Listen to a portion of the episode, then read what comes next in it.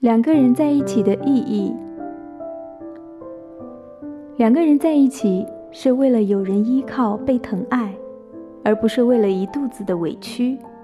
一枕头的眼泪和彻夜翻来覆去的想你，到底值不值得？感情一开始要考虑的是喜不喜欢这个人，时间久了，你就要考虑一下喜不喜欢当下的自己。如果自己变得暴躁了、消极了、卑微了，经常充满怨、流眼泪，连你自己都很讨厌自己，那你还是早走脱离这段消耗你的感情吧。两个人在一起的意义是彼此鼓励和支持，